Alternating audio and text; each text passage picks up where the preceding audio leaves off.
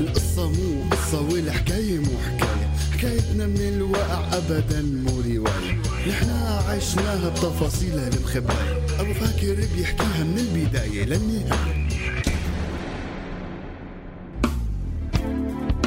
حكاية بلد. أب وأم ولد حياة جديدة. بدها تنولد حكاية سوريا الروح قبل الجسد.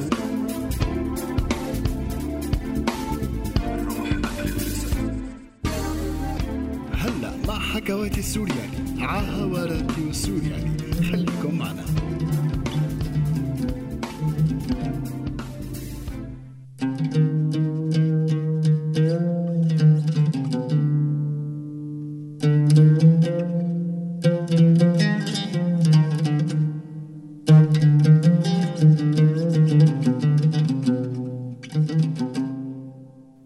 يسعد لي أوقاتكم اخواتي السورياليين الغوالي.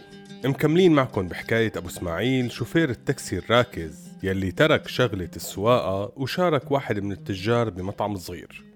وكيف لما بلشت المظاهرات تطلع بسوريا اكتشف أبو إسماعيل إنه شريكه عم يبعت العمال تبع المطعم مع بقية الشغيلة يلي بيشتغلوا عنده بالمحلات والورشات. كان يبعتهم يوم الجمعة مشان يضربوا العالم يلي طالعين بالمظاهرات.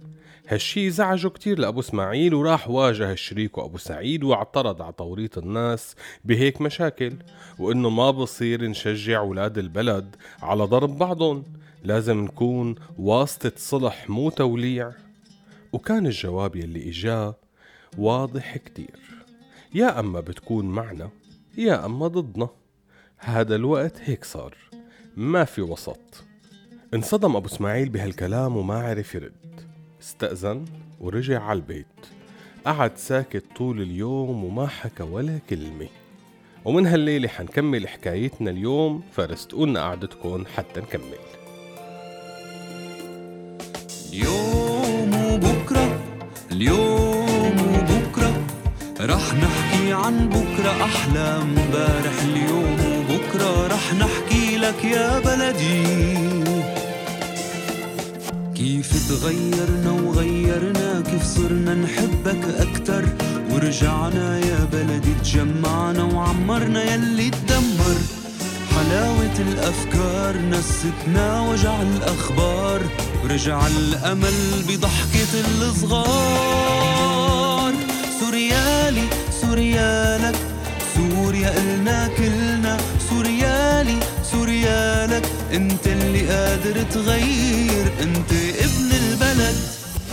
تاني نهار بعد الحديث اللي صار مع أبو سعيد نزل أبو إسماعيل شاف محامي بيعرفه وبيثق فيه ودرس معه تفاصيل الشراكة وكيف ممكن يفرطها بطرق سلمية. فالمحامي قال له إنه العقد بينفرط مو مشكلة في مدة زمنية محطوطة بيقدر كل طرف من الطرفين يخبر قبل إنه بده يفك الشراكة. بس مو هون القصة يا عمي. عمي أبو إسماعيل إذا أنت عملت هيك بعد الحديث اللي خبرتني عنه فحيكون اعتراف منك اعتراف واضح إنك ضدهم وإنك أخذت موقف ضد النظام. وهالشي حيكون له تبعات يعني ممكن يأذوك يعتقلوك يلبسوك شي قصة. ففكر منيح ما بنصحك هيك تعمل.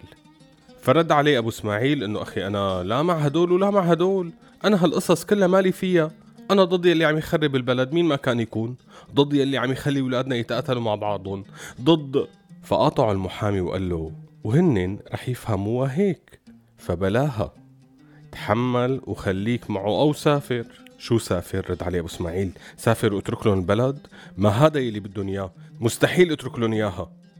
فقال له المحامي معناتها تحمل وطول بالك.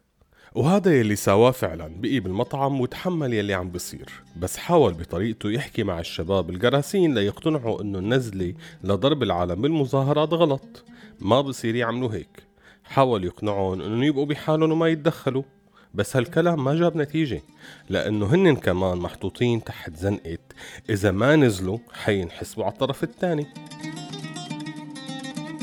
ومرت الأيام ولعت الحكاية وزاد الضرب وولعت حلب أكتر وأكتر وبلشوا الشباب يتركوا ويسافروا. وتسكر المطعم وقعد أبو إسماعيل بالبيت وتحاصرت المنطقة اللي ساكن فيها وبلشت صحته تتعب والخطر يزيد. فبعت له ابنه إسماعيل خبر إنه حاجتك يوب حاج قاعد بالحصار جوع وتعب وقهر. قوم تعال لعنا. ارتاح بقى حاجتك تعب خليني أبعت لكم دعوة وأنتوا طلعوا على السفارة مشان تاخدوا الفيزا. اقتنع أبو إسماعيل بعد طول نقاش والحاح من ابنه ومرته إنه يطلع من حلب ويسافر. لقوا طريقة مشان يوصلوا على اسطنبول تهريب ونطروا موعد السفارة مشان يقدموا على الفيزا بناء على الدعوة اللي بعت لهم إياها ابنه. ويلي إجت من فرنسا بالرفض للأسف وما حصلوا على الفيزا. رجع الابن بعد دعوة تانية وتالتة لكن للأسف دائما الجواب كان الرفض وكل مرة نفس الحجة. إنه ما عنا ثقة إنكم حترجعوا على تركيا بس تخلص الفيزا. نحن شاكين انكم جايين لتقدموا لجوء وتعيشوا على المساعدات من الحكومة الفرنسية. مع انه ابنه قدم كل الضمانات اللي بتثبت انه الجماعة طالعين يقعدوا عنده وعلى حسابه وما بده من الحكومة الفرنسية شي. بس ما في أمل. ومرت سنة وهن باسطنبول عم ينطروا. لا فيهم يرجعوا على حلب ولا فيهم يكملوا على أوروبا. والمصاري اللي كانوا طالعينها معهم خلصت.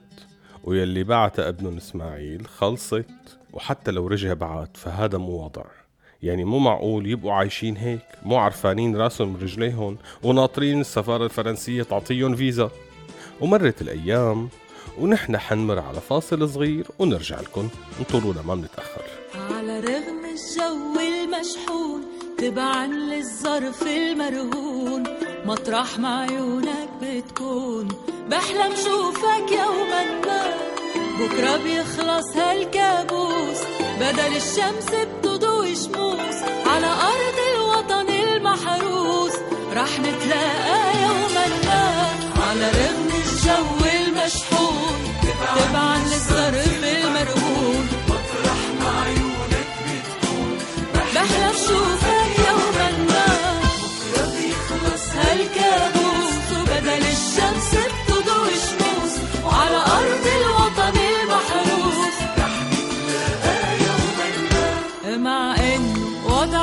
مهزوز مرات بحسك نرفوز. لازم تعقل ما بيجوز. إذا مش هلأ يوما ما مع إنه وضعك مهزوز. إخواتي ومرات بعد سنة وشوي من الانتظار واليأس ما بقي قدام أبو إسماعيل غير إنه يغامر ويركب البحر مثل ما عم يعملوا هالسوريين. الحل الوحيد إنه يطلع لعند ابنه تهريب. طالما بالقانون ما عم تزبط. انه يعني شو هالعقل هاد تبع السفارات؟ كأنه عم يقولوا لنا اطلعوا تهريب أحسن ما تجوا تطلبوا فيزا. ما بدنا اياكم غير لاجئين ما بدنا اياكم زائرين. هيك حكالها لمرته وقت عم يقنعها بفكرة السفر تهريب. ويلي وافقت عليها بدون نقاش طويل لأنه هي كمان حست إنه خلاص ما بقى في مجال تاني. بس قلبها كان عاصص من خوفها على أبو إسماعيل لأنه صحته على قده وقلبه تعبان. بس كانت الحبسة هون بالغربة عم تتعبه أكتر. بركي إذا وصل لعند ابنه بيتروحن شوي وبيرتاح. ركبوا البحر ووصلوا على اليونان ومنها كملوا طريقهم لوصلوا على النمسا لعند ابن حمال أبو إسماعيل. قعدوا كم يوم ليرتاحوا من تعب الطريق. بس للأسف الطريق كان أصعب مما كانوا متخيلين. تعب أبو إسماعيل وإجته حركة بالقلب. فات على المشفى وانحط تحت المراقبة. المراقبة الطبية والأمنية لأنه فايت على النمسا تهريب. فبهالحالة صار لازم يقدم طلب لجوء هنيك أو بيتحاكم فقدم الطلب وهو بالمشفى وبقي حوالي شهرين لأنه اضطروا يعملوا له عملية تبديل صمام. وبعدها طلع وقعد ناطر تكمل معاملاته. سنة ونص وهن ناطرين حتى طلعت الإقامة. بهالفترة صحيح كان أبو إسماعيل عم يرتاح بعد العملية ورجع يعمل رياضة ويحاول يستأنف حياته الطبيعية. إيه بس كمان دقت أخلاقه كتير وحس حاله حيموت من الملل. إنه يعني قاعد ناطر هالإقامة وما بيقدر يعمل شيء ابدا. لك هو بعمره ما قعد هالفترة كلها بلا شغل. مشان هيك أول ما أخذ الإقامة راح سأل إذا بيقدر يشتغل. فقالوا له طول بالك لازم تتعلم لغة بالأول. سجل بمدرسة اللغة وبلش دراسة. بس حس إنه مستحيل تزبط معه. يعني صعب اللغة كتير. فرجع لعند مكتب العمل وحكى معهم إنه يعني أنا ما ما ظابطة معي بدي أشتغل. فسالوا الموظف طيب شو ممكن تشتغل؟ فرد أبو إسماعيل شوفير تاكسي محسوبك مضي عمره ورا الدركسيون. ما بدي غير أسبوع الله وكيلك بكون حافظ كل شوارع المدينة واسمائها وحواريها. فضحك الموظف وقال له بس ما في داعي تحفظهم. في جهاز خاص موجود بالسيارة مشان الطرقات. انت بس بتدخل العنوان يلي رايح له وهو بدلك على الطريق اسمه نافي. فامتعض أبو إسماعيل من هالكلام إنه شو يعني؟ هو بعد هالعمر بده يمشي على كلام جهاز صغير معلق بتابلو السيارة أخي أنا بختار الطريق اللي بيناسبني. وين في عجقة بهرب منها؟ وين في شوفيرية بيطاحشوا بعد عنهم؟ يعني جهاز شو فهمه بهالشغلات؟ فقعد الموظف يشرح له إنه الجهاز مصمم على هالأساس. بياخد إرشاداته من الأقمار الصناعية وبدله على الطريق الاقل زحمة. وهذا أضمن شي يعمله لازم يمشي على إرشاداته. فقطعوا ابو اسماعيل إنه معناتها القصة مو صعبة. يعني فيني أبدأ شغل من هلأ؟ طالما النافي هو اللي حيدلني وأنا ما علي غير إلحقه. فهز الموظف براسه وقال له بس لازم تعمل فحص سواقة مشان تطلع شهادة. إيه شو هالحكي هاد؟ 40 سنة ورا الدركسيون وأنا عم سوق بدك تعملي فحص سواقة؟ هذا القانون. جاوب الموظف. حاضر حأمشي على القانون. ورجع على البيت بلش يحفظ المفردات تبع السواقة وأسماء قطع السيارات ويدرس الفحص النظري تبع السواقة حتى حس حاله جاهز وراح على الفحص. وقف جنب السيارة اجى الأستاذ ماسك ملفه لأبو إسماعيل وعم يقرأ المعلومات ابتسم وقال له حضرتك من سوريا ما؟ أنا رحت بزماني زيارة على سوريا أكتر من مرة كتير كانت حلوة قعدت فترة بحلب وتعرفت على ناس كتير ظراف مستحيل انساهم فابتسم أبو إسماعيل وقال له ونحن كمان ما مننساك خواجة هنريك. فطلع في هنريك إنه شو قصدك؟ فقال له إسماعيل ولو لك هذا أنا أبو إسماعيل صاحب المطعم يلي كنت تيجي تتعشى عندي. جن هنريك وصوته وصل للسماء إنه أنت أبو إسماعيل أنت الشوفير الشاطر يلي صلح لي سيارتي. لك أنت أنت أنت أشطر شوفير بشوفه بحياتي. جاي تعمل فحص سواقة أنت سقت بشوارع أنا ما بسترجي امشي فيها على فضحك أبو إسماعيل وقال له هذا القانون تبعكم. قام هز هنريك براسه وقال له صح هذا القانون. تعال اطلع. ركبوا بالسيارة وقبل ما يتحركوا قال له هنريك أنا قلت لك تركب بالسيارة مو مشان أفحصك. مشان نعمل مشوار سوا. بدي أعمل مشوار معك وشغل المسجلة وطلعت غنية شادية اللي بحبها أبو إسماعيل. وقال له هنريك هي الغنية دائما صرت أسمعها وقت بطلع مشوار بالسيارة. أنت علمتني عليها. يلا أبو إسماعيل خدني مشوار بشوارع فيينا.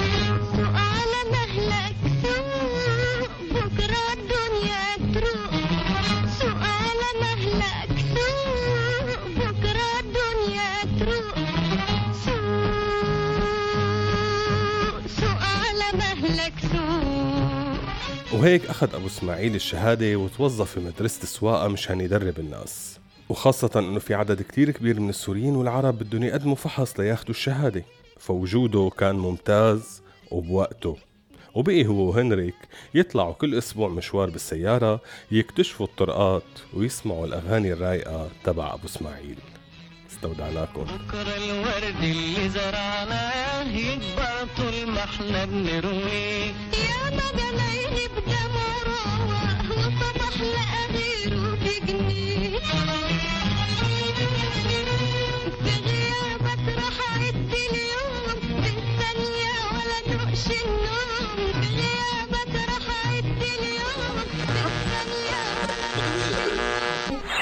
هذا البرنامج من إنتاج راديو سوريالي 2016 عم تسمعوا راديو سوريالي.